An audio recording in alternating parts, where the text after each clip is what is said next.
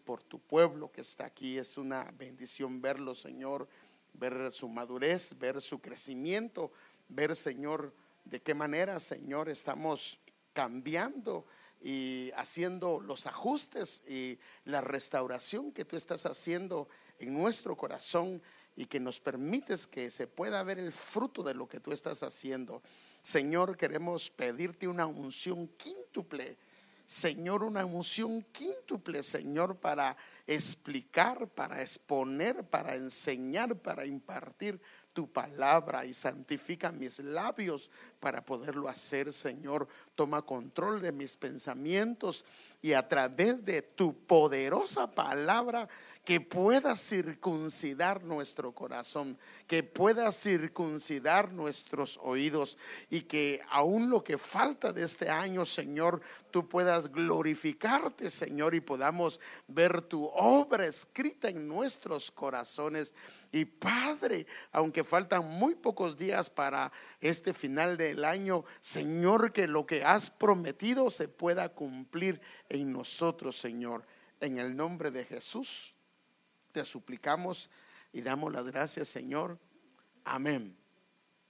Eh, fíjese que hoy quisiera compartir, realmente voy a seguir, empecé un tema el día domingo que se llama Dándonos al Señor. Y hoy quisiera, solo que con otro tema, continuar lo que había comenzado.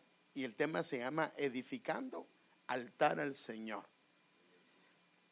Como bien sabe usted, y ya lo hemos visto y lo hemos platicado, inclusive el apóstol Otoniel Ríos Paredes lo dijo en una ocasión hace muchos años, que cuando el hombre estaba en el huerto, él no necesitaba absolutamente nada para tener comunión con Dios.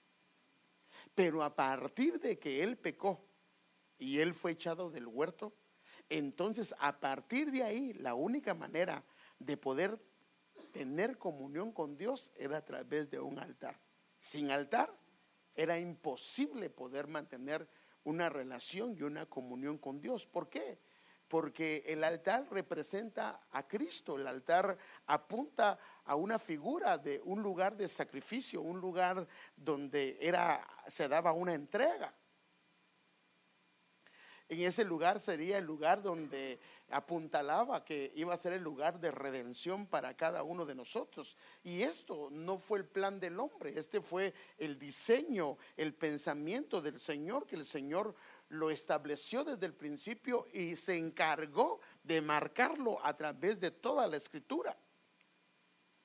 Y si se recuerda, el día domingo yo comencé a ver con ustedes que uno de los fracasos de Israel fue que ellos abandonaron el, el altar, ellos lo arruinaron, ellos lo de alguna manera lo descuidaron. Y cuando hablo del altar me refiero a un lugar donde nosotros tenemos comunión con Dios. Y al abandonar ese altar, al, arruinarlo, al dejar que éste de alguna manera quedara arruinado, entonces ellos comenzaron a cojear en su manera de caminar ellos comenzaron a tener en su corazón eh, una indecisión en las cosas que les correspondía hacer, en lo que habían sido llamados para hacer. El problema cuando el altar se deja de hacer es que la indecisión comienza a eh, eh, embargar el corazón y comienza a ver una cojeadera en la caminata y obvio no se puede avanzar mucho, ah, no puede consolarse porque él está cojeando o ella está cojeando.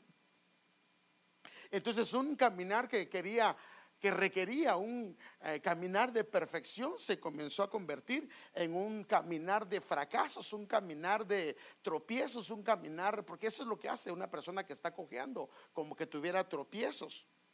Entonces, el mejor ejemplo, porque aquí está el asunto, Dios trató primero creando a una creación angelical, después una creación preadánica, después vino la creación adámica y todas fracasaron. Todas fracasaron porque eh, definitivamente eh, sus corazones se fueron por otro lado completamente distinto. Y entonces viene Dios y comienza a trabajar con una familia. Y con esta familia fue en la que el Señor decidió que viniera el Mesías. Entonces, el Señor nos marca que el principio de esta familia fue marcado por altares. Y esto lo que nos da a nosotros entender es que si nosotros queremos terminar nuestra caminata como amigos de Dios, como personas que llegan a entregarlo todo, hermano amado, por amor a Él, la única manera es teniendo altares. Y es curioso que este hombre, mire, eh, se ve, ah, es más, se ve muy pocos altares antes de Abraham. Pero con Abraham Dios se encarga de remarcarlo, que queden cuatro altares. ¿Y por qué cuatro? Porque el cuatro nos habla de equilibrio, un equilibrio espiritual. Un altar nos da un equilibrio, un balance en nuestra vida espiritual. Un altar nos abre puertas. Un altar, el Señor decía, de ahí yo te voy a hablar. Entonces, un altar es el lugar donde Dios nos habla, donde Dios nos da instrucciones y yo quiero mostrárselo. Un altar es un lugar donde hay una progresión y por eso el Señor habla no de un altar, sino habla de cuatro. Y el cuatro está hablando de que hay una progresión en el caminar en el Señor. La manera como antes adorábamos, como antes nos... Yo sé que al principio la mayoría de nosotros íbamos a nuestro altar y lo que hacíamos era ir solo a pedir. ¿Sí o no? ¿Verdad que cuando uno empezó su vida cristiana, ¿qué hacía? Solo pedirle por tantas cosas. Pero en la medida que uno va creciendo, sí, bueno, no quiero decir que está mal, pero si usted lleva 20 años en el Evangelio y solo está pide y pide, no he entendido lo que es un altar. Porque es bueno que le pidamos, pero yo creo que el altar es para adorarlo. Amén. Y por eso la primera, el, Padre Nuestro, el que el Señor enseñó, es, es un modelo. Entonces, la caminata debe de ser de gloria en gloria, pero sin altar no hay una caminata de gloria en gloria. Tiene que haber un altar para que haya una caminata de gloria en gloria. Entonces, porque la gloria es en sí ministrada por el Espíritu Santo. Entonces el 4 nos habla de puerta de dimensión para poder encontrarnos con Él. Y también, eh, hermano, cuando vemos la vida y la caminata de este hombre, es muy significativo porque Él nos muestra, y eso que no voy a entrar eh, poniéndole el zoom mucho, porque ya hace como unos cuatro años yo hablé de esto, pero hoy yo quiero ver algunas cositas que he estado viendo, y de, de hecho fue por lo del mensaje del día domingo, porque creo que la clave de nuestras vidas está en el altar. Ok, no pudimos, abandonamos el altar, eh, fuimos infieles en mantener una relación con el Señor. Porque hermano, mire, Hermano, yo tengo mi altar porque yo oro dos minutos y leo mi Biblia dos minutos. Mm, hermano, yo creo que si usted lleva algún tiempo en el Señor, ya eso no debería ser así. Si se levantó tarde está bien, pero eh, eh, buscar la manera de poder adorar al Señor. Entonces, el salmista eh, nos da una vislumbre de lo que es el altar y la manera en que él lo ve y es muy revelador. Y yo quiero enseñárselo. Mire, hermano. Dice el salmista, envía tu luz y tu verdad. Dos cosas. Que ellas me guíen. Ahora, en otra versión dice que ellas me escolten, o sea que la luz y la verdad. Fíjese que esto es tremendo. Aquí es donde nos damos cuenta el impacto que la luz, o sea, la revelación de Dios y la verdad ha hecho en una vida. Porque usted puede estar con los mejores maestros, los mejores predicadores. Hermano, yo creo que la mayoría de acá, por lo menos una vez por semana, escuchan al apóstol Sergio. ¿O no? Y no solo a él, al apóstol Germán. Y hermanos, son hombres que tienen una revelación de parte de Dios impresionante. Ahora imagínense una vez por semana. Entonces, si hay una luz y una verdad que comienza a operar y se comienza a recibir, ¿cómo vemos el fruto? Esas lo que comienzan a hacer es guiarnos o escoltando o, nos escoltan. En otras palabras, escoltar es como un guardaespaldas que va uno de un lado y va otro de otro lado. Y si hay una emergencia, lo cargan y lo llevan.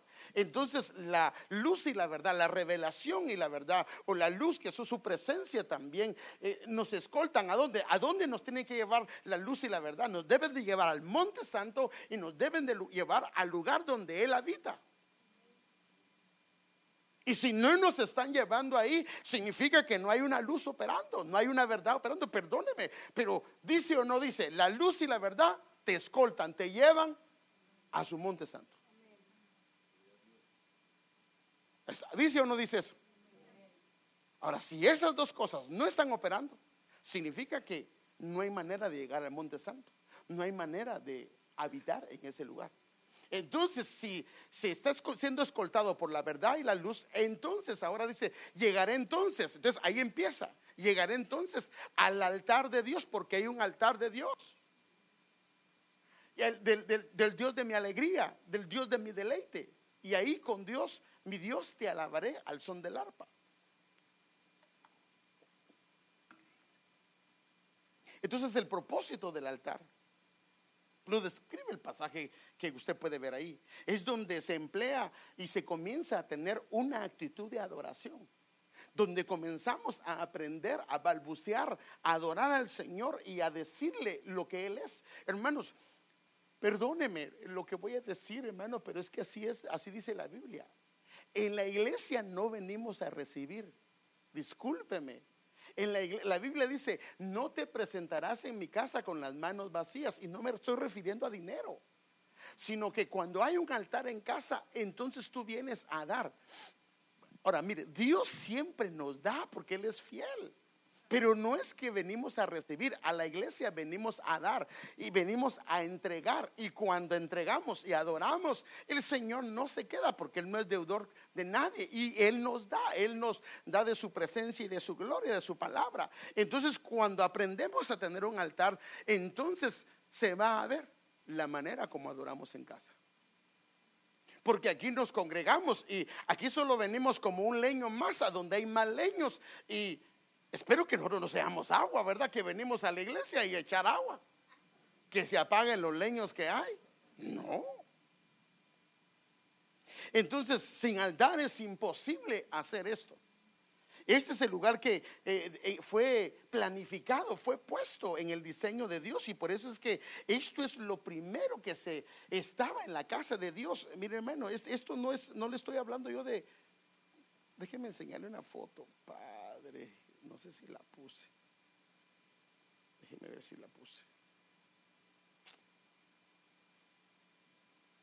Pero sí sabe que el altar es lo primero que aparece antes de entrar al lugar santo, antes de entrar al lugar santísimo. Si no hay altar, porque en el altar es donde está el fuego para que se enciendan las lámparas. En el altar es donde está el fuego para que haya adoración en el altar del incienso. En el altar es donde está el fuego para que se haga el pan.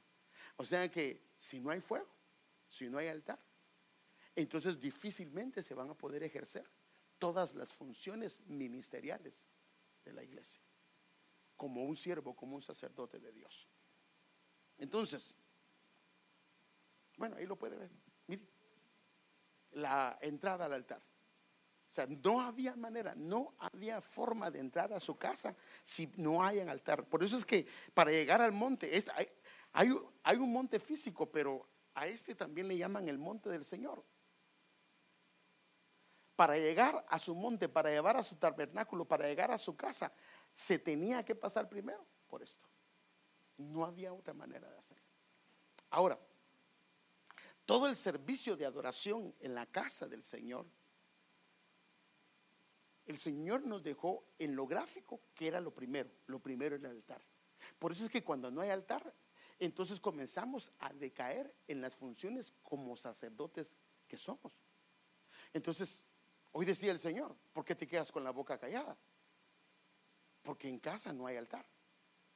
Pero de la abundancia del corazón habla la boca. Entonces, si hay altar, entonces aquí va a ser, bueno, hermano, dijo el Señor, al que cree en mí, de su interior correrán ríos de agua viva, habrá un fruto de labios que confiesen su nombre, pero tiene que haber un interior fluyendo. Entonces la palabra altar consta de cuatro palabras y esto, mire, pues lo mismo. Abraham le aparecen cuatro altares, perdón, la Biblia describe cuatro altares y la palabra altar está compuesta de cuatro palabras. Y entonces la primera, déjenme enseñarle. La palabra altar es la palabra misbea, que es la palabra altar. Pero como en hebreo no existen las vocales, entonces suprimiendo las vocales existen cuatro palabras que son las palabras que de hecho es así es como se escribe se pronuncia de una manera, pero así es como se escribe la palabra altar en hebreo. Entonces, son cuatro palabras. Son, entonces, son, el altar tenía cuatro esquinas, tenía cuatro cuernos. Bueno, pero, no, no, no, no me quiero meter eso, sino que lo que quiero mostrarles es esto. Mire, pues, cuando hay un altar, entonces la primera palabra es la palabra, la M es mejilá, que su valor numérico es de 40. Significa que hay una prueba, ahí hay una prueba una prueba. Hay un 4 por el. Dice que increíble cómo está el 4 eh, visto aquí, el, un tiempo de prueba. Pero acá lo que hay es perdón. O sea que cuando hay un altar, ¿por qué es que una persona deja de caminar en el Señor? Porque no ha podido perdonar o él a alguien, o él no se ha podido perdonar, o algo ha pasado, una falta de altar. Pero cuando hay altar, una de las cosas que comienza a fluir es el perdón. Y entonces cuando venimos a la iglesia no venimos con pecados no perdonados, sino venimos perdonados. Y si no pudo, mire, eso es lo hermoso cuando usted viene a las seis y media, porque usted puede venir a hacer un altar acá. el Señor, no puede hacer mi altar por X o razón, pero aquí vengo y vengo delante de ti. La otra palabra es la palabra sehut, que es Mire, otra vez el número 7 que habla de perfección espiritual y habla de justicia, buenas obras. O sea que ahí en ese lugar es donde el Señor nos comienza a decir, primero sentimos su perdón. Segundo, nos comienza a decir, esto no está bueno lo que estás haciendo. Necesitas hacer estos ajustes. Necesitas, ahí es donde le dicen a uno, no estuvo bien la manera que le hablaste a tu esposa. No estuvo bien la manera que le hablaste a tu jefe. No estuvo bien la manera que le hablaste a tu hijo.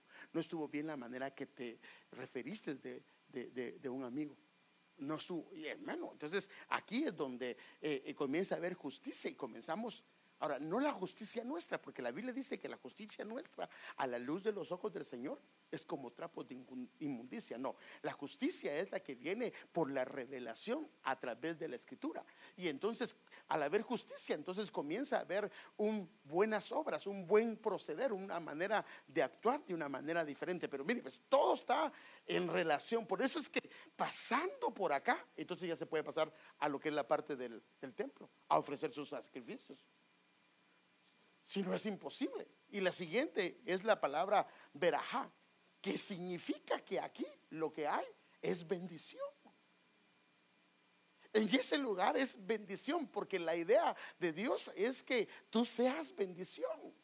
Ahora, no que recibas, perdón, sí que recibas bendición, pero te conviertas en una bendición. No que llegues a un restaurante y no llega pero ni siquiera las moscas sino que llegas a un restaurante y comienza a llegar gente, no había nadie.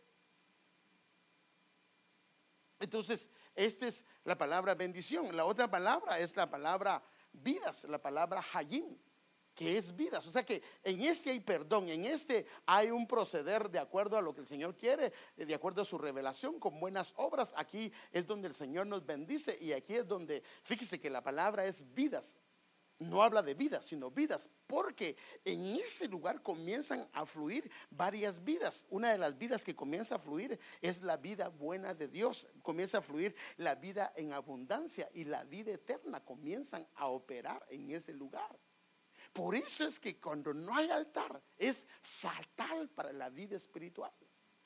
Amados hermanos, tiene hijos, enséñenles un altar.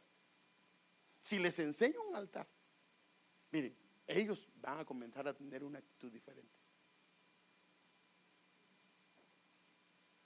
Bueno, yo se los digo porque yo lo hice con mi familia. Es su decisión si lo quiere hacer. Pero yo lo hice con mi familia, tener un altar. Ahora, yo lo que quería era garantizarme que ellos, aunque fueran pequeños, pudieran adorar al Señor. Yo lo supervisaba.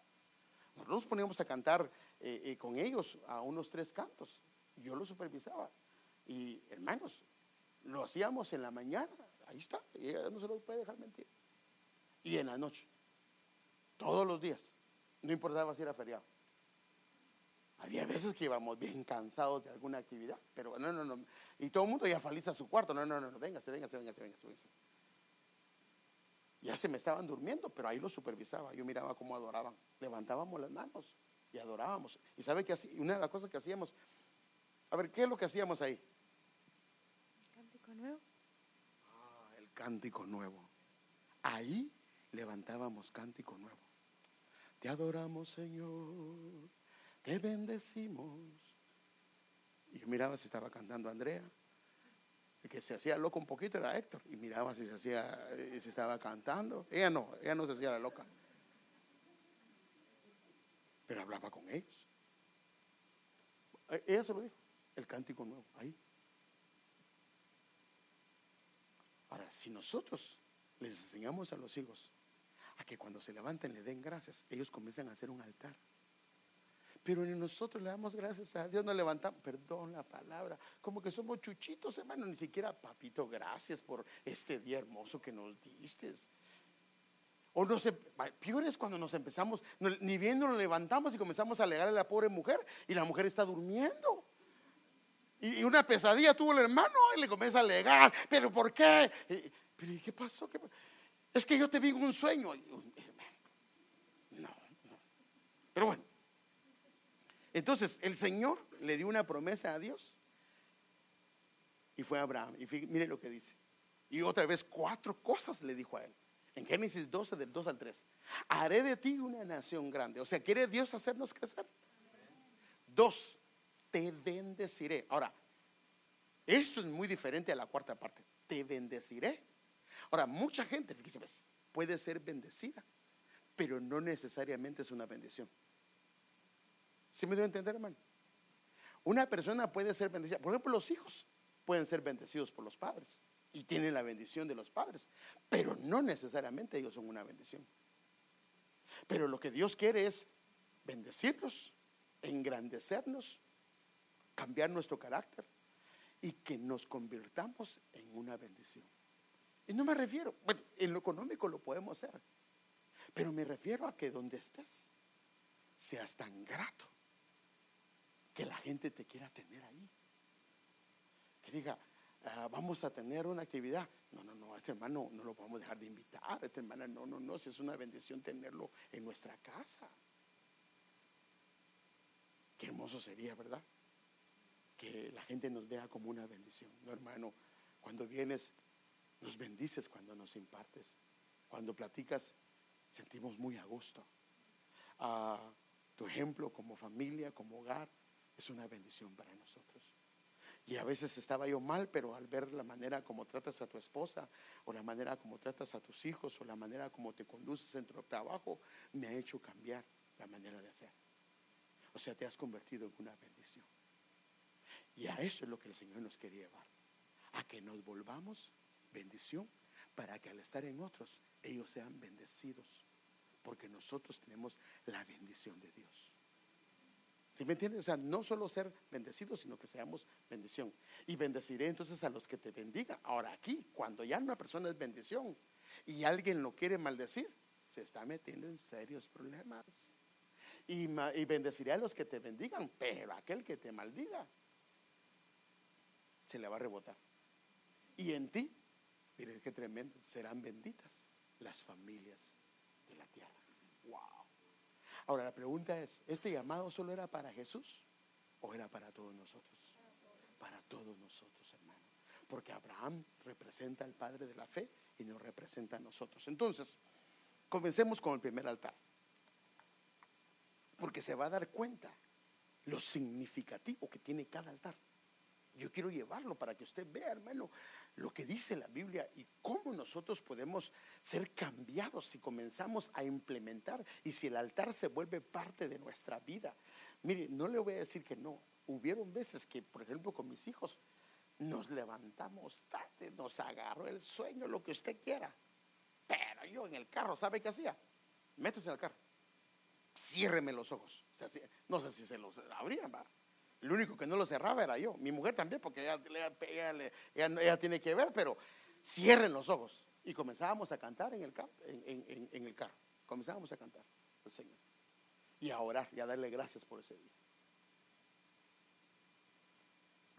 ¿Lo hacíamos o no lo hacíamos? ¿Sí? Ahora, ¿qué era la idea? Era, Señor, no queremos pasar esto. Entonces, cuando aprendimos esto, entonces el primer altar de Abraham lo que el Señor remarca en este altar, yo se lo quiero enseñar hoy. Número uno, Génesis, Y ese es el, capítulo donde Abraham aparece. Y mire qué tremendo. El 12 es número, fíjese, el 12 es número de gobierno, del gobierno de Dios. Es el primer capítulo donde aparece la vida de Abraham, pero lo impresionante es que el altar está en relación a un versículo 6 y un versículo 7. Eso significa es que podemos llegar de lo terrenal, podemos ir, porque el 6 representa al hombre, a lo espiritual. ¿Y cómo se empieza? A nivel de un edificando altar para el Señor. Entonces, y atravesó Abraham el país hasta el lugar de Siquem, hasta la encina de More, y el cananeo estaba entonces en la tierra. Y cuando él estuvo ahí, el Señor se apareció a Abraham y le dijo, a tu descendencia daré esta tierra. Entonces, en ese lugar, él edificó ahí un altar al Señor que se le había aparecido. Entonces, esta es la primera edificación que Abraham tiene de un, altar. Y está en relación a estos tres nombres que usted ve ahí. El primero es Siquem, que es la palabra hebrea 79, 27, que es Chequem. Que esta palabra, mire lo que significa. La palabra Chequem, esa es la palabra Siquem, es, viene de otra palabra que es 79, 26, que significa cuello como el lugar donde se llevan las cargas o espalda o puede ser fuga o también puede ser hombro. ¿Qué significa esto? Siquem nos habla de responsabilidad. Porque cuando la Biblia habla de los hombros, por eso es que los levitas, fíjese, los levitas, ellos llevaban sobre los hombros el arca. Porque al llevarla sobre los hombros significan que llevan la presencia, pero con responsabilidad. Entonces, una de las cosas que aparece en el, entorno donde se edificó el primer altar es Siquem, que habla de responsabilidad. Una de las cosas que el Señor va a hacer es que va a comenzar a poniendo, poniendo cargas sobre nosotros, pero con responsabilidad. Eso significa que en este lugar vamos a comenzar a proceder correctamente, fíjese, en las responsabilidades que hoy tenemos nosotros, como padres, como esposos, como hijos, como madres, como eh, eh, trabajadores, como dueños, como lo que sea. Entonces, esta palabra nos habla de responsabilidad. La siguiente palabra es la palabra more. Esta palabra nos habla de arquero. Pero mire, mire lo, lo impresionante, es, habla también de un maestro, habla de enseñanza, habla de una lluvia temprana. O sea que, eso está tremendo, hermano. Habla también, de ahí de esa palabra también viene un fluir como agua. O sea que la lluvia temprana, déjeme enseñarle aquí, ahorita regreso acá otra vez. En esta parte de acá, no sé si lo logra ver, bueno, casi no se mira, pero este es el calendario hebreo. Y la lluvia, ellos tenían tres lluvias. Esta era la lluvia temprana, la lluvia perdón, esta es la lluvia primera, la lluvia temprana y la lluvia tardía. La lluvia primera era para labrar la tierra. La lluvia ah, temprana era para que el fruto madurara.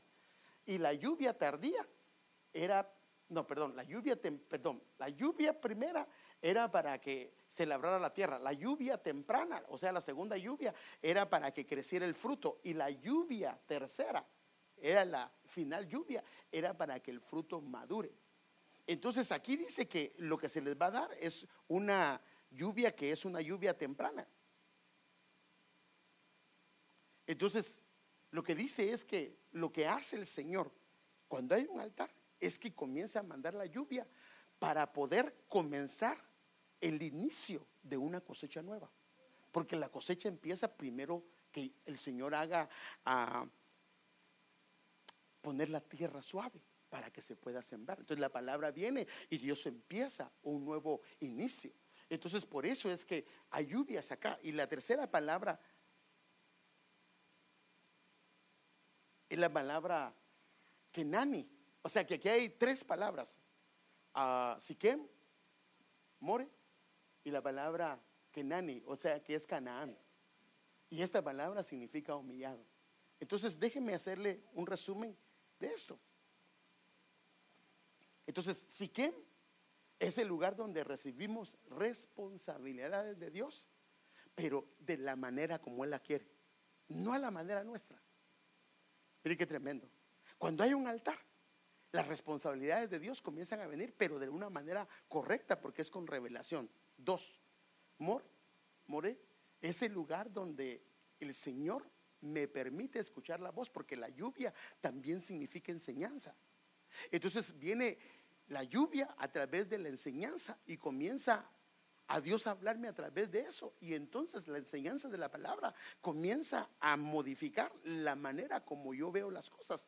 Y la palabra de Dios comienza a germinar en mi corazón y comienza a formarse una manera y un diseño que Dios estableció para mi vida en las diferentes áreas donde el Señor quiere que yo me pueda mover. Y la tercera es la palabra cananeo, que es el lugar donde comenzamos a humillarnos en su presencia. Entonces, mire, tres cosas. Responsabilidad. En este primer altar vemos responsabilidad. Segundo, vemos la lluvia, la enseñanza. O sea que si tienes un altar, comienzas a leer tu Biblia, Dios comienza a hablarte. Bueno, mire, muchas veces, muchas veces le hablo de mi persona, no sé cómo sea usted. Pero en las mañanas, cuando le digo mi Biblia, le he tenido que corregir cosas porque Dios me ha hablado. Porque Dios viene, hermano. Dios viene. Y entonces viene y entonces lo lleva a uno a humillarse. Y al humillarse, entonces si este pueblo, si, este, si mi pueblo, el cual mi nombre es invocado, se humillare y oyere, entonces el Señor manda la lluvia y sana la tierra. Entonces hay una sanidad de la tierra. Entonces en la Biblia también vemos, y fíjese qué tremendo, vemos un pasaje paralelo la primera vez, creo, que es creo yo que es la primera vez que el Señor hace un llamado a venir a Él. El Señor les habló de, de, lo que es el monte, les habló de muchas cosas, pero hay un primer llamado que el Señor hace para venir a Él. Y este es paralelo a este primer altar. Déjenme enseñárselo. En Mateo 11, 28, pero me gusta la versión NTV. Luego dijo Jesús, vengan a mí todos, es para todos los que están cansados y llevan cargas, o sea, llevan responsabilidades. Porque las cargas son responsabilidades que se han vuelto una carga y se han vuelto una carga porque el altar ya no está ahí. Dice, llevan responsabilidades y yo les daré descanso. O sea, con las responsabilidades de Él. Pónganse mi yugo, déjenme enseñarles. Ahora, fíjense, habían responsabilidades y la otra palabra amor es enseñanza. Entonces, ahora hay enseñanza a través de un yugo. Dice, pónganme mi yugo y déjenme enseñarles, porque yo soy humilde y tierno de corazón y encontrarán descanso para el alma. Entonces aquí vemos las tres cosas. Vemos la responsabilidad, viniendo al Señor. El Señor lo que dice es, ven, yo te voy a, dar responsabilidades diferentes porque te voy a poner mi yugo. Dos, yo te voy a enseñar. Y tres, tu corazón se va a volver humilde porque se va a humillar delante de mí. Y entonces, ¿qué dice? Vas a hallar descanso para tu alma. Y tu alma va a estar en descanso. O sea, en medio de batallas, en medio de circunstancias, el alma va a estar en descanso y eso es hermoso. Y eso es lo que dice. Entonces, este es un pasaje, por decirlo así, paralelo a lo que es el primer altar. Entonces, cuando comenzamos a ver esto, nos damos cuenta de la importancia de un altar, de que un altar fue diseño de Dios, fue el deseo de Dios. Ahora, usted puede decir, a mí nadie me va, bueno, lo puede hacer como quiera. Yo le doy lo que el Señor nos da y usted toma la decisión, porque esa es su decisión. Imagínese que llega al cielo y le diga, yo fui el que di hasta los altares y a usted le dijo, a mí no me importa. Entonces su vida espiritual no va a crecer. Mire, yo he visto algo. Cuando hay un altar, comienza a haber un crecimiento. Cuando no hay un altar, crecimiento no hay. No hay crecimiento. Se mantiene sí, debido a que va a los cultos y algo agarra de ahí. Pero ¿qué pasa cuando una persona deja venir dos, dos fines de semana o dos semanas? Y si alguien viene solo los domingos, ya ni quiere venir a la iglesia. ¿Por qué? Porque no tiene un altar. Cuando tiene un altar, aunque no venga la semana por diferentes circunstancias, ¿sabe qué? Él siempre está igual delante de Dios porque tiene un lugar donde Él se llena, donde Él lo escucha al Señor. Entonces vemos aquí la responsabilidad, la enseñanza y la humillación delante del Señor. Ok, ahora veamos, ¿cuánto tiempo llevo, mija? ¿Ah? ¿Ah? bueno, yo creo que sí me da tiempo con la ayuda del Señor. Ahora, miremos el segundo altar de Abraham, lo que el Señor quiso remarcar en este altar. Ahora, ¿por qué el Señor habla de varios altares? Porque lo que está hablando es de una progresión, de, porque Dios quiere que tengamos crecimiento en Él. Y por eso es que Él eh, muestra y revela lo que son los altares. Porque cada uno de ellos nos muestra algo que el Señor nos dice que el altar va a hacer. Algo que el altar hace en la vida de un creyente. Entonces, el segundo altar dice en Génesis capítulo número 12, versículo 8. Mire qué tremendo, hermano. El 12 nos habla de gobierno. El 8 nos habla de reinicio. O sea que en el altar, una de las cosas que hay es un reinicio continuo. Mire, hermano, uno puede, mire, en el altar, en el altar, si usted tiene un altar, mire, por muy mal que uno esté, pero en el altar usted se va a reiniciar. Y lo que se perdió en el altar se vuelve a retomar. Miren, yo lo he visto, hermano. He visto gente yendo a retiros, siendo bautizadas con el Espíritu Santo, hombres y mujeres. Cuando vienen de los retiros, hermanos, casi uno los toca así, se siente el fuego. Pero pasa un mes y ya nada. Eh, estaban ahí danzando y, ya no quieren ni danzar. No tienen altar. Entonces, como el fuego se acabó, porque el altar lo que hace es mantener el fuego encendido. Entonces, tendríamos que, entonces tenemos que llevarlo cada mes a un retiro.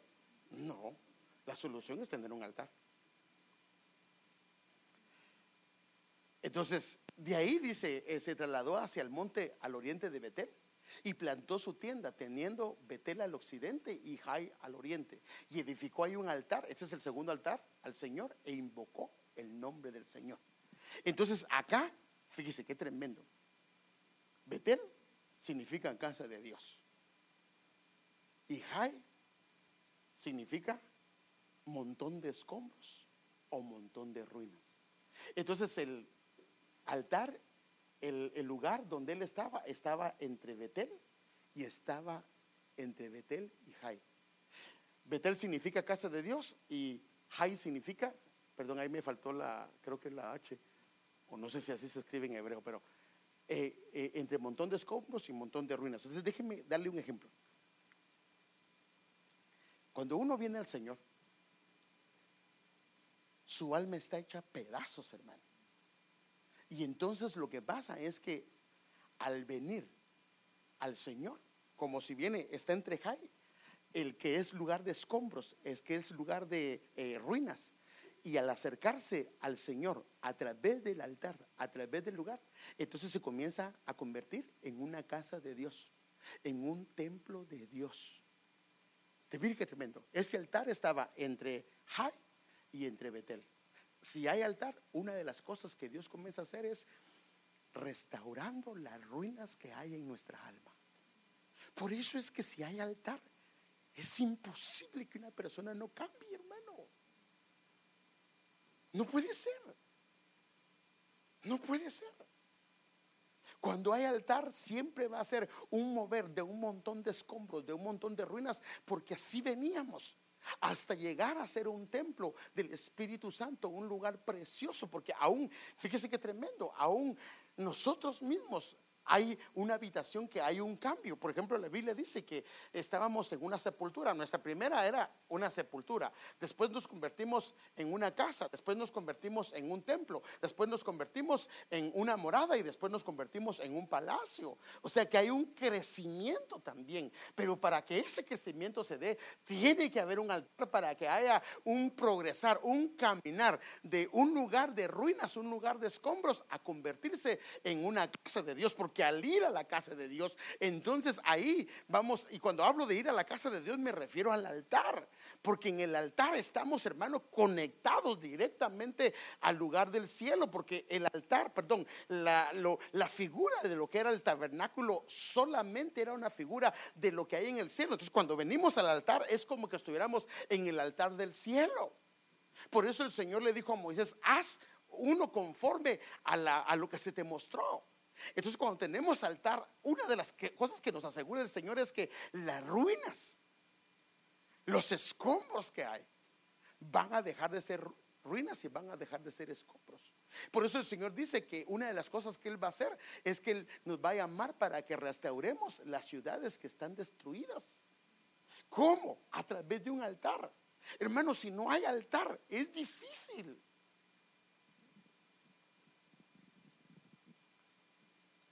Y mire, si no tiene un altar y decide no tenerlo, es su responsabilidad con Dios, porque Dios me está dando la palabra para decirle, necesitas un altar. Es más, yo le doy un consejo. Bueno, es lo que hago yo.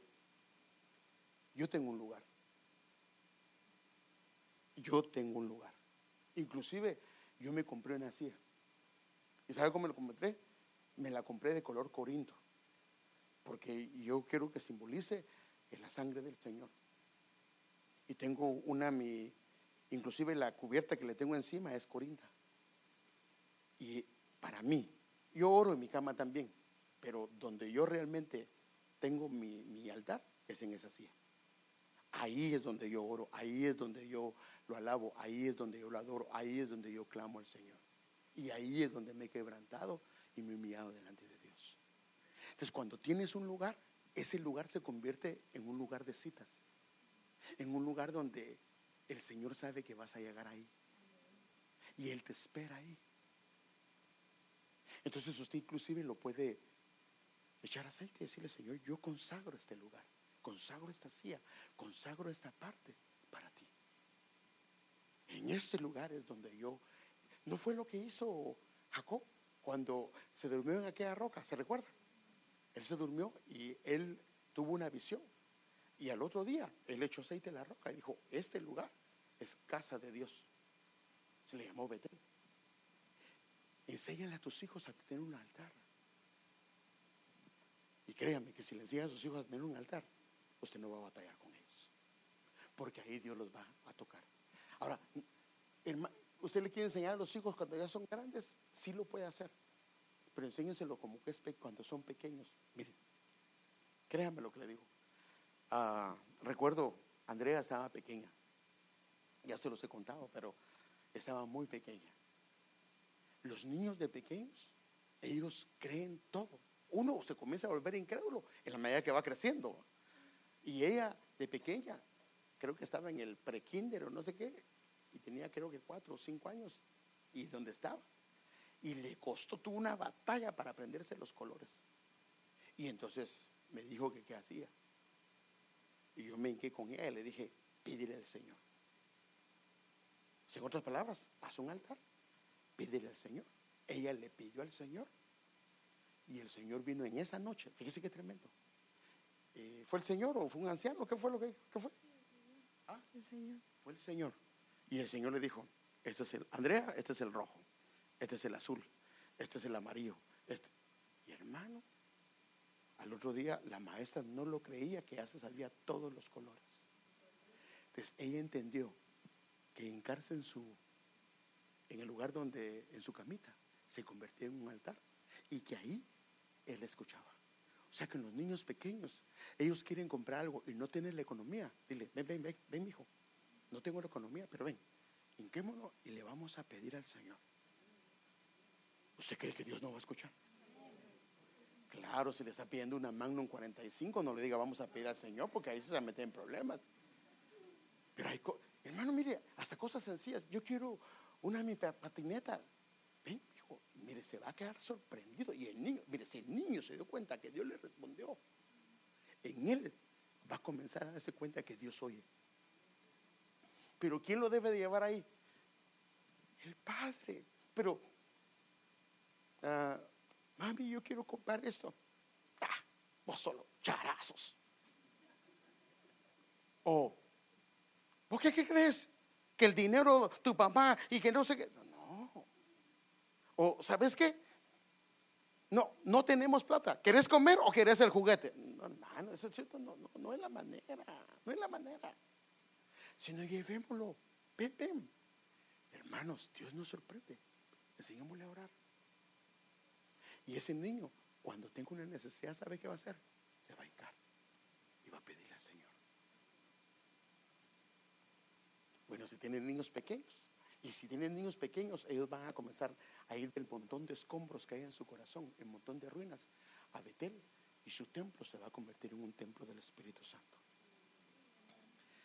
Tercero, el altar de Abraham, lo que el Señor remarcó en ese altar.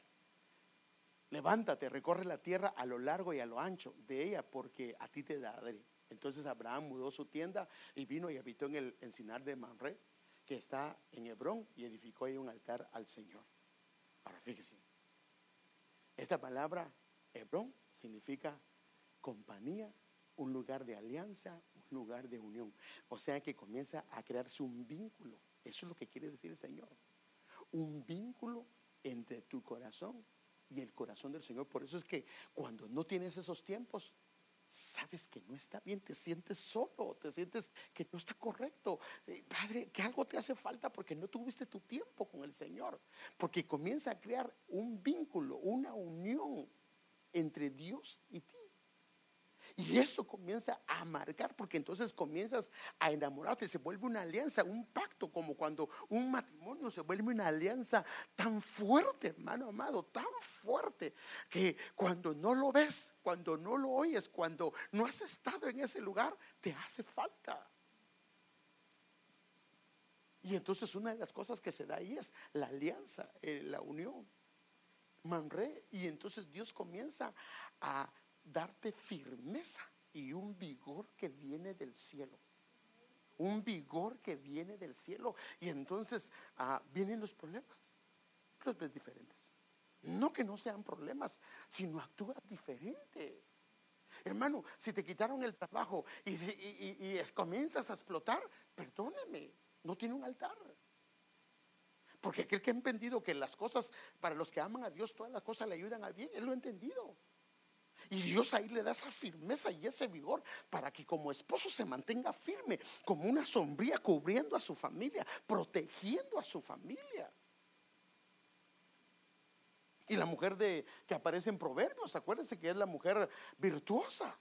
Es una mujer que tiene un altar, hermano. Y por eso es que las mujeres eran las encargadas de llevar el agua, de llevar la palabra, de llevar el cántaro de adoración a la casa.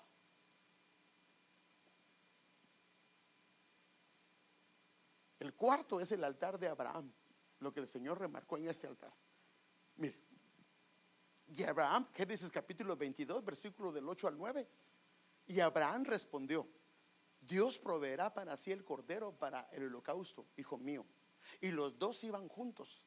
Llegaron al lugar que Dios le había dicho y Abraham edificó ahí el altar, arregló la leña, ató su hijo a Isaac, ató, ató perdón a su hijo Isaac y lo puso en el altar sobre la leña. Mire, hermano, en este último altar, ¿sabe qué vemos? Una obediencia sumisa al Señor. Lo llevó el Señor progresando de altar en altar, de altar en altar. Y aquí vemos una obediencia sumisa. Sí sabe lo que le estaba pidiendo, ¿verdad? Le estaba pidiendo que sacrificara a su hijo y había llegado a un nivel espiritual debido a los altares y a la relación que tenía, que hermano ni siquiera rezongó, sino le dijo, está bien, Señor. Vemos una sumisión de su alma. Es que ese es el asunto, o sea que Dios está coronando este último altar con una, eh, una prueba de obediencia, una prueba de sumisión, una prueba de renunciar a Él. Y hermano, como eran altares que el Señor le había ayudado a hacer, entonces Dios lo que muestra acá es que si nosotros somos fieles haciendo altar al Señor y manteniéndonos en altar al Señor, lo que va a llegar al final es una sumisión no obligado, una sumisión voluntaria al Señor. Donde no le vamos a rezongar, le vamos a decir, está bien. Hermanos, perdóneme, pero yo creo que la mayoría, creo que no estamos listos para que el Señor nos pidiera un hijo. ¿O sí?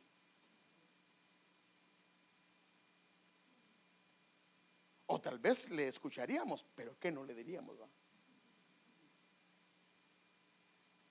Entonces, este hombre llegó a una estatura en el Señor, a una estatura en el Señor. Dice, hermano, que esto me asombra a mí. Entonces, este hombre lo vemos un hombre crecido y a esta altura llegó a ser amigo de Dios. O sea que si llegó a ser amigo de Dios, ya había pasado por el nivel de oyente, creyente, discípulo, siervo, y se había convertido en un amigo de Dios. Ahora yo quiero enseñarles unos datos de, esto. En Génesis capítulo número 2, versículo 7, es el primer altar. En Génesis capítulo 2, versículo 8, es el segundo altar. En Génesis capítulo 13, versículo 18, es el tercer altar. Y en Génesis capítulo 22, versículo 9, es el cuarto altar. Ahora, mire la diferencia entre uno y otro. Del altar número uno, perdón, del, eh, del altar número uno al altar número dos, la única diferencia es un versículo. O sea que es el inicio. O sea que la única diferencia es un versículo. Es el inicio de la caminata de él. Pero del el altar número 2 al altar número 3 hay 30 versículos de diferencia y dos capítulos. Esto nos habla que al estar haciendo altar, una de las cosas que él hizo, el 30 nos habla de madurez. O sea que estar haciendo altar, una de las cosas que se va a adquirir es madurez. Y la pregunta es, ¿cuántos de nosotros tenemos problemas serios con madurez, hermano? ¿Sí o no? Pero aquí lo que podemos ver es que eh, del capítulo, del, altar número 2 al altar número 3, 30 versículos, y eso significa que se comienza a alcanzar una madurez, una madurez, pero ya no solo, ahora viene acompañado. Y del altar número 3 al altar número 4, se pasa, fíjese, eh, se pasó 210 versículos eso lo puede, yo lo digo porque todo eso yo lo conté. Esto es un caminar en su palabra. Y lo increíble de esto, hermanos, es que son 210 versículos, son 10 capítulos. 10 nos habla de un orden divino. Y el 210, si usted lo divide en 10, le da 22. Le está hablando de todas las letras del alfabeto hebreo. O sea que el apóstol dice, en el, allá en Ezequiel les marcaron la, la última, la última letra del alfabeto hebreo. O sea que a él se le dio las 22 letras. Significa que él hacía, había sido marcado, recorrió la palabra. Por eso el Señor le dijo, camina delante de mí ese perfecto. Entonces, lo asombroso es cómo el inicio, cómo se llega a una madurez y luego cómo se llega a un caminar en su palabra a un caminar en la palabra del Señor. Y los versículos, por eso es que la palabra de Dios, ni una tilde ni una jota pasará, porque todo fue diseñado por Dios, diciéndonos Dios, nota, nota que en el cuarto, del tercero al cuarto, el Señor lo remarca con 210 versículos, 10 capítulos, anunciándonos que esto es un caminar en su palabra.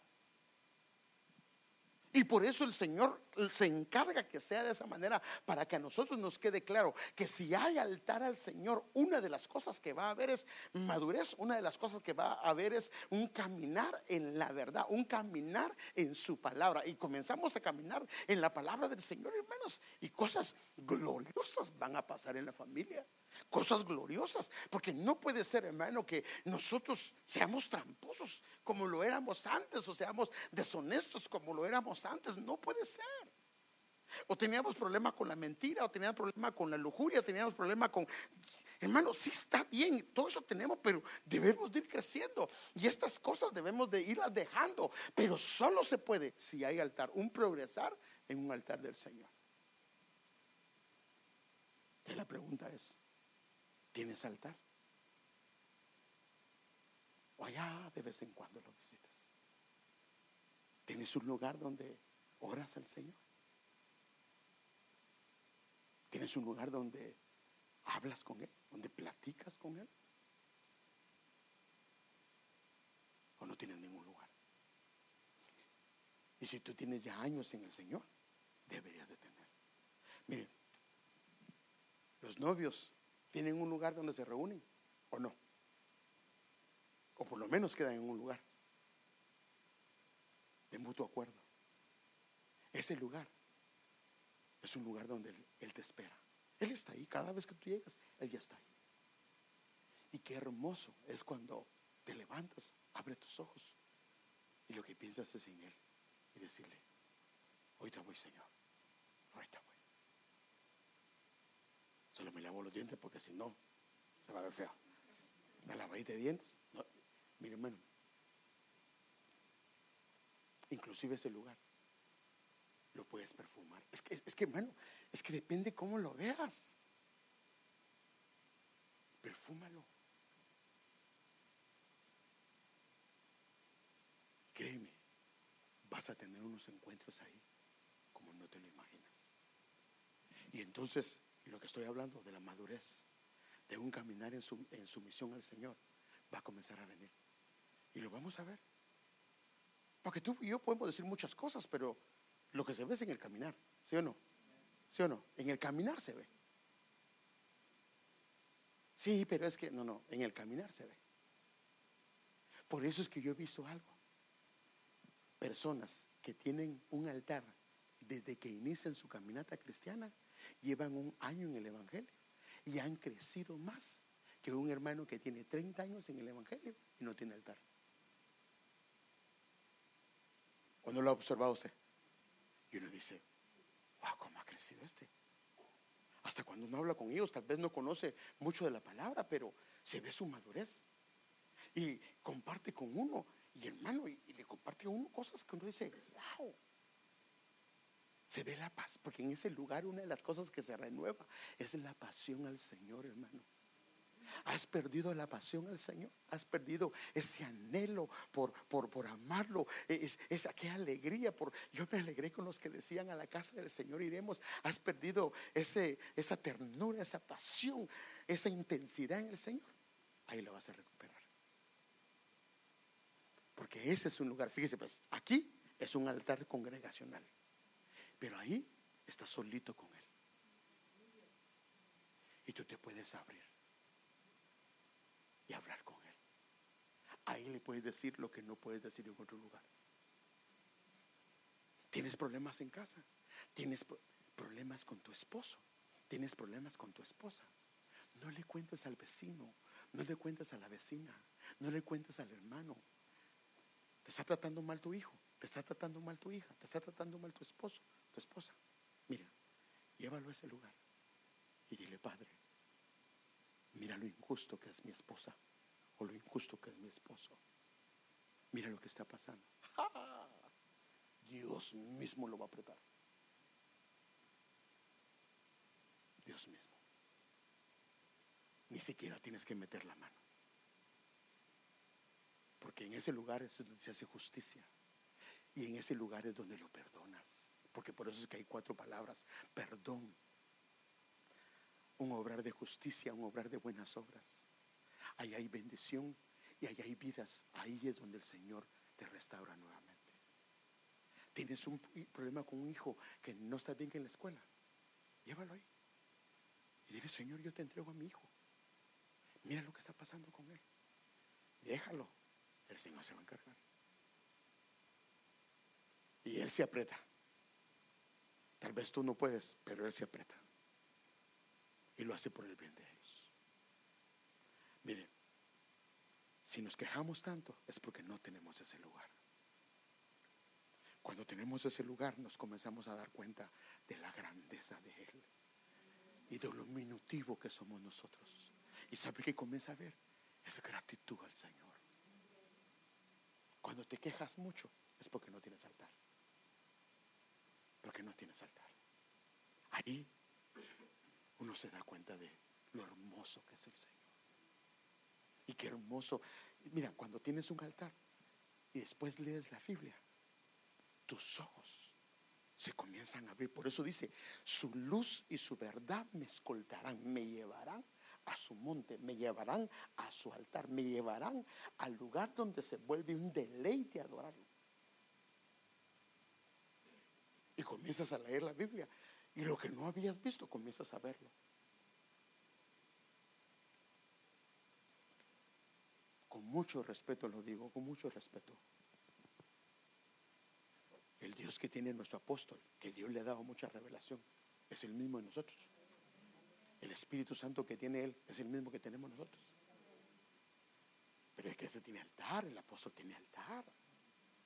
Si nosotros comenzamos a tener un altar, y tú predicas, tú compartes, Dios te va a comenzar a dar revelación. Ahora, bueno, voy a tener un altar pues y tengo cinco minutos, Señor. Oh, bueno, perdón. Si tienes que ir a trabajar y son cinco minutos, pues está bien. Pero el día que te toca que descansar, aparta un tiempo. Ahora, uno sabe, hermano, por ejemplo, las mamás saben a qué hora se levantan los niños, ¿sí o no?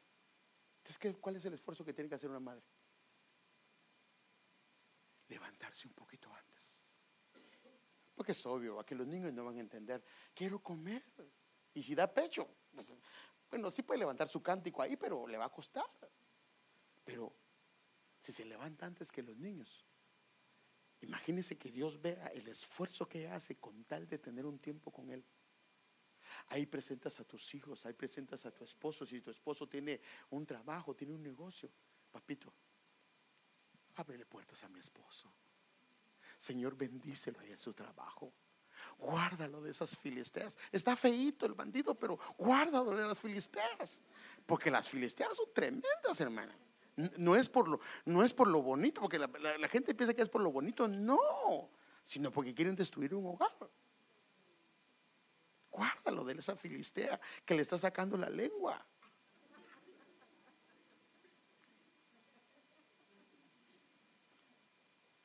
Tenemos que tener un altar, amados hermanos. ¿Por qué no se pone de pie? Y hoy le pedimos al Señor que nos ayude, que nos apasione por tener un lugar en su presencia y que, hermano, Él quiere que lo conozcamos. Él quiere que lo conozcamos. Ay, hermano, pero es que a mí me cuesta, me duermo. Yo también me he dormido.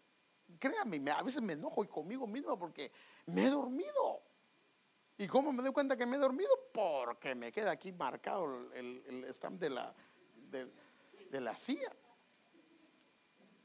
Me enojo, pero, pero le digo, Señor, yo no quería dormirme. Pero han habido días, hermano, que yo he podido abrirme con mi Señor ahí.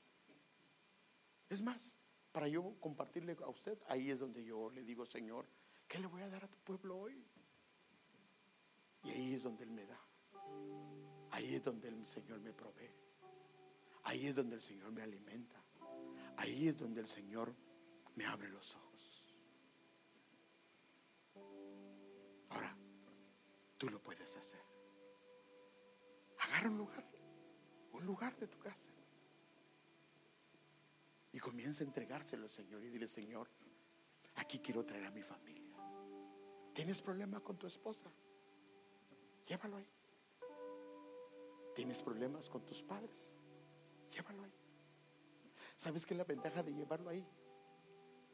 Que ahí yo puedo descargar lo que me duele. Y cuando me levanto de ahí, amargura no hay. Y puedo seguir viendo a mi papá. Puedo seguir viendo a mi mamá. Igual. Porque ahí lo que me hicieron, ahí lo dejé. Ahí le dije, Padre, perdona a mi esposa, perdona a mi hijo por esas palabras que sacó de su boca. Y me ofendió, me ofendió mi corazón. Y lo dejas. Ahí lo dejas. Y entonces te levantas no cargando lo que te hizo, sino nuevo. Nuevo. Por eso es que es un lugar de reinicio, es un lugar de equilibrio, es un lugar de que te abre puertas, es un lugar donde el Señor te convierte en bendición. Y qué hermoso es cuando uno llega a ser bendición para otros. Ah, no, no, este, a este no lo quiero ni recibir porque este, la poca bendición que tengo me la quita. No.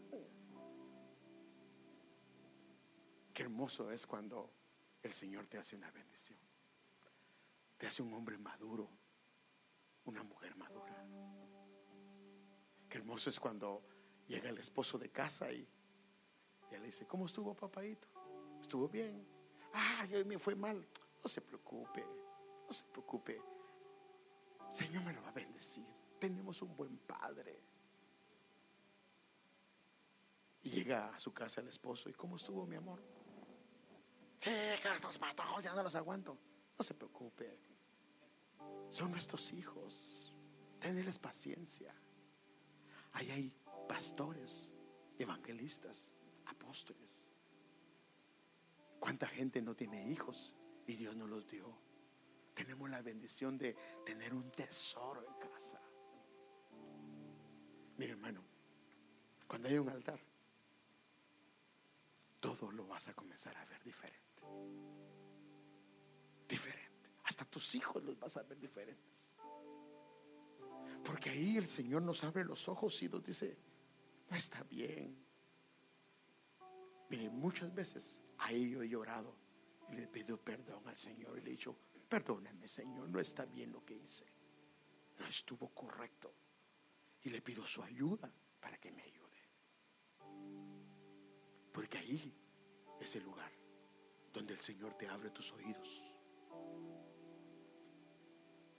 Y donde su dulce voz viene a ti. Y si no tienes un altar, hoy pídele. Ya lo que pasó en el año ya no puedes hacer nada. Pero viene un año nuevo. Y pídele al Señor. Y si por alguna razón no te pudiese levantar temprano en tu carro, ahí, y perdóname Señor, no pude sentir el despertador, pero no me pude levantar, pero aquí estoy en el carro. No, lo oyendo, no oyendo al, al, al cucuy de la mañana, porque ese no te trae bendición. Bueno, no sé si todavía estaba. Porque algunos todavía no escuchaban. Digo, qué bárbaro. Ese no se puede escuchar, hermano. Ese es vulgar. Pon una música bonita ahí. Y vete adorando. Adorando al Señor. Y cuando llegues a tu trabajo, no vas a decir ah, otra vez lo mismo. No, no. Papito, gracias por este lugar de trabajo. Porque la fuente que me has dado para que mi esposa esté bien, para que mis hijos estén bien, para que tengamos un techo para ellos. Gracias, papayito.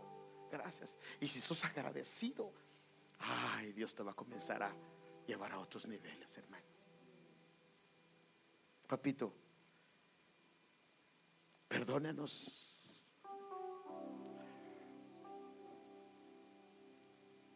Si llevamos años en el Evangelio y no tenemos un altar. Ya lo hemos oído, lo hemos escuchado. Perdónenos si nosotros, los que somos sacerdotes de casa, no tenemos un altar. Perdónanos por descuidar nuestra responsabilidad como sacerdotes de casa, siendo un ejemplo para nuestra esposa o para nuestros hijos. Perdónanos si hemos llegado ahí desesperados, solo queriendo cumplir el compromiso, pero no abiertos a ti. Perdónanos, Señor, si nuestros corazones se han endurecido debido a una falta de altar. Perdónanos, Señor, si te hemos fallado, Señor. Si no ha habido perdón ahí, si no ha habido un cambio de actuar, un cambio de proceder. Perdónanos porque ese lugar lo hemos usado solamente para pedir y no te hemos adorado, no te hemos alabado, no hemos adorado tu nombre. Pero Señor, este año tal vez no fue como debimos de haberlo hecho, pero hoy te pedimos perdón. Sabemos que vienes pronto, sabemos que vienes pronto. Y hemos descuidado esta área, Señor. Ya sea por afanes de la vida o trabajo o muchas cosas, Señor. Pero hoy te pedimos que en ese lugar donde tenemos o en ese lugar donde vamos a escoger, ahí, como le pasó a Jacobo, pueda haber una revelación. Se abren nuestros ojos y nos damos cuenta que ahí donde estamos hay una escalera donde ángeles suben y ángeles bajan. Ahí hay una puerta del cielo. Ahí hay un Betel y nos está llevando de un lugar de escombros, un lugar de ruinas. Y perdónanos, Señor, si Aún no hemos cambiado, no hemos sido transformados porque no hemos querido dejar las ruinas hay en nuestro corazón, los escombros, porque no nos hemos dirigido de la manera correcta. Pero hoy queremos que renueves el altar en nosotros. Padre, en el nombre de Jesús, este es el año del renuevo. Y si el altar no se ha renovado, Señor, y si eh, ha decaído, Señor, y está arruinado, está en ruinas, está abandonado, hoy te pedimos, por favor, que en el nombre de Jesús sean puestas doce piedras, como lo hizo Elías. Sea derramada agua sobre ese altar, Señor, y que el fuego del cielo Venga, Señor, sobre ese altar y sea encendido nuevamente el altar, Señor. Y que ahí en ese lugar nuestros ojos sean abiertos, nuestros oídos sean abiertos, nuestra pasión y nuestro anhelo por ti, Señor. Que ahí podamos abrirnos contigo, Señor. Y que ahí podamos, Señor, traer nuestras peticiones, nuestra adoración, nuestra alabanza. Señor, por favor, actívanos. Y que de tu presencia salga fuego. Y queremos, Señor, pedirte que nos ayudes a mantener ese lugar encendido, a mantenerlo encendido. Sabemos que es nuestra responsabilidad y perdónanos porque tú has estado ahí. Nosotros somos los que hemos fallado. Perdónanos las veces que hemos tenido pereza, Señor. Nos has llamado, Señor. Sabemos que ahí está el lugar y, tú nos estás llamando y no queremos dejar tal o cual actividad. Perdónanos si no hemos sido celosos con ese lugar. Pero hoy te pedimos y consagramos, consagramos ese lugar, lo consagramos. Y abre, abre las puertas, abre las puertas en este lugar. En el nombre de Jesús. Danos esa gracia para hacerlo, Señor. Yo les he compartido a tu pueblo la experiencia con mi familia. Pero Señor, si tú no la ministras en la vida de ellos, es imposible. Pero yo sé, Señor, que tú quieres hacerlo, porque quieres cambiarnos, Señor. En el nombre de Jesús lo pedimos. Te pedimos que lleves a